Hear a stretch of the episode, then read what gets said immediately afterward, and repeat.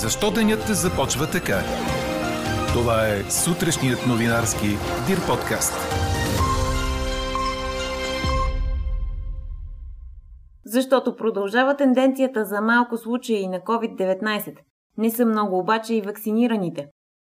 Служебният премьер свиква първото си заседание на съвета по сигурност. Вице-премьери, министри и ръководители на специалните служби ще си говорят за сигурност и борба с корупцията. А може би защото Роджер Федерер обяви, че се оттегля от Ролан Гарос. Говори Дирбеге.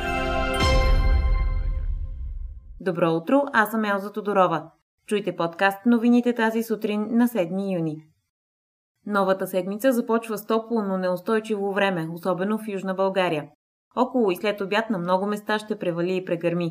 Не са изключени и локални градушки. По-съществени ще бъдат явленията в южните райони и около планините, а в ниските части на Дунавската равнина те ще са на по-малко места и по-слаби. Дневните температури остават около обичайните за периода от 24 до 29 градуса. В местата с по-интензивни валежи на юг и югозапад температурите ще остават малко по-низки. Прогнозата е на синоптика на Дир подкаст Иво Некитов. Ако сте на път, карайте внимателно по магистрала Струма, като наближите тунел Мало Бучино в посока Перник. Днес и утре от 9.30 до 17 часа движението там е в едната лента заради настройки по системата за видеонаблюдение. Едва 47 души са установени с COVID-19 през последното денонощие. 31 души са излекувани, починали са 7. Над 2600 пациенти се лекуват в болници. Вакцинираните за последните 24 часа обаче са едва 5000, а след като в София през уикенда бяха изнесени пунктове за иммунизация в парковете, от това са се възползвали 1106. В делничните дни ще работят зелените коридори в 8 от общинските ДКЦ-та в София, където от понеделник до петък можете да се вакцинирате след предварително записване, съобщават от столичната община. А в случай, че ви предстои пътуване, ще е полезно да знаете, че при влизане в Гърция може да представите само Европейския цифров сертификат за COVID-19. Задължението за шофьорите на тежкотоварни камиони да попълват регистрационен формуляр, генериращ QR-код, отпада. Албания пък отмени всички ограничения за чуждестранни туристи, които през лятото ще влизат в страната без тестове или иммунизационни паспорти. Отменена е дори 14-дневната карантина, остава само препоръката за дистанция.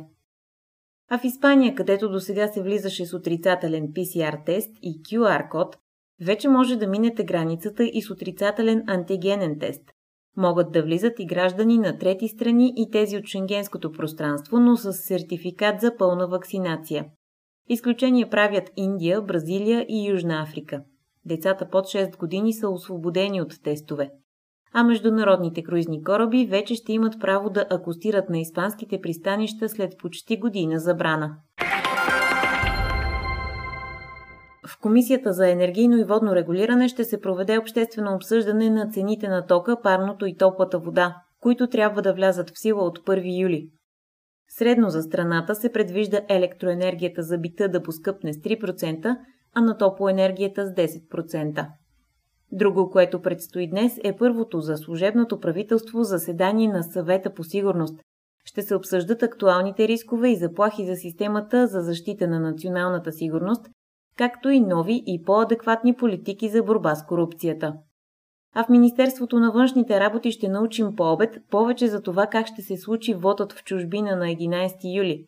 Информацията ще предоставят представители на Централната избирателна комисия. А след като комисията и Сиела Норма влязоха в спор по прогнозната цена на нужните допълнителни 1500 машини, стана ясно, че ЦИК все пак ще проведе официални преговори с фирмата. Днес очакваме и Софийският окръжен съд да гледа мярката за неотклонение на 15-годишното момче, което бе обвинено, че е убило 7-годишно дете в село Ковачевица в събота.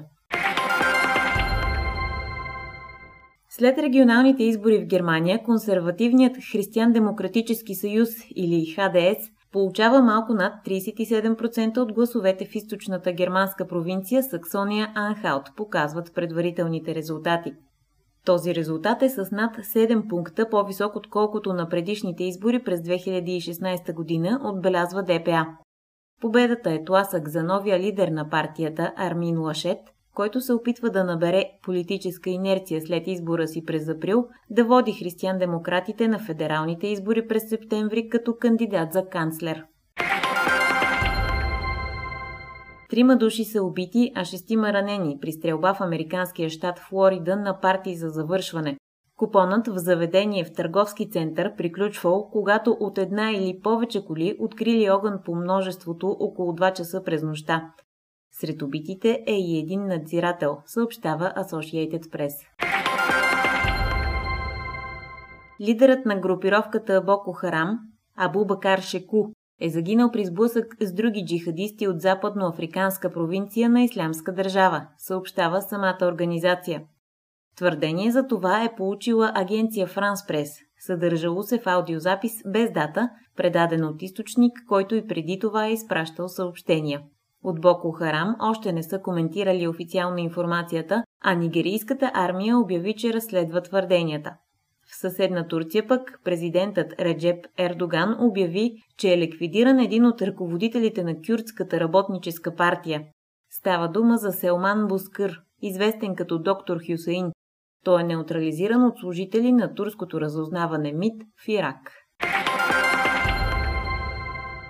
След скандалното интервю на Меган и Хари пред Опра Уинфри преди месеци, изглежда томахавката с британското кралско семейство е заровена. Двамата вече са родители на дъщеричка, която кръстиха Лилибет Даяна, на кралица Елизабет II и покойната принцеса Даяна, а от Бъкингамския дворец официално обявиха, че са, цитирам, очаровани от раждането на дъщерята на херцога и херцогинята на Съсекс. Четете още в Дирбеге. Роджер Федерер обяви оттеглянето си от Ролан Гарос часове след класирането си за осми на финалите на турнира, предаде Корнер. Маестрото, който се пусна в надпреварата с цел да навлезе във форма след дългото отсъствие от кортовете, постигна три поредни победи, които по собствените му думи са изненада. След тричасовата му битка срещу немеца Доминик Кьолфер, Самият Федерер загадна, че вероятно няма да се яви за следващия си матч срещу Матео Беретини, защото натоварването на тялото му ще бъде твърде сериозно. Часове след този намек Федерер официално обяви решението си да сложи край на участието си на Ролан Гарос. Чухте сутрешния новинарски Дир подкаст. Подробно по темите в подкаста четете в Дирбеге. Какво ни впечатли преди малко?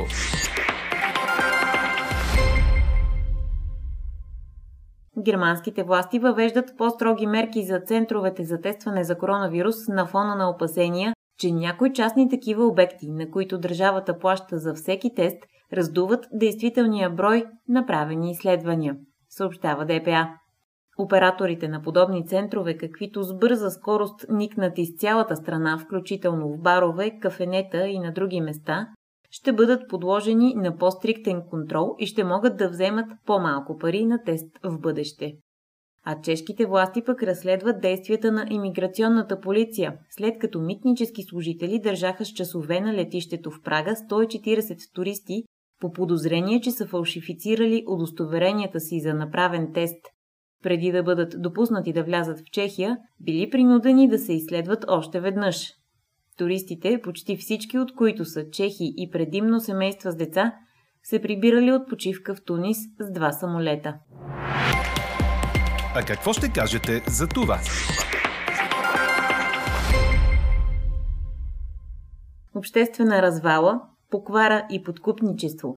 Това пише в българския тълкован речник срещу думата корупция, а според речник на чуждите думи в български язик, това е поквара, подкупничество на държавни служители и обществени дейци.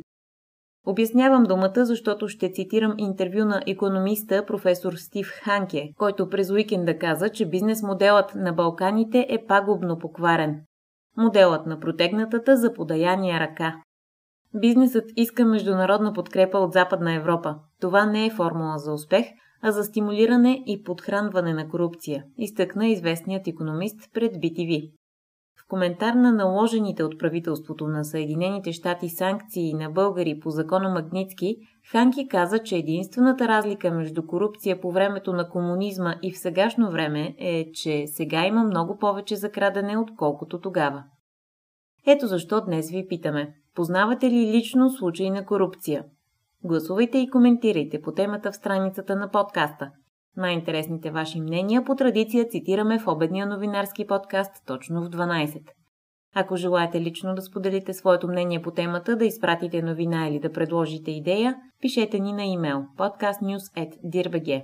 Оставете име и телефон за обратна връзка, а ние ще прочетем всички ваши отзиви. Слушайте още, гледайте повече и четете всичко в Дирбеге.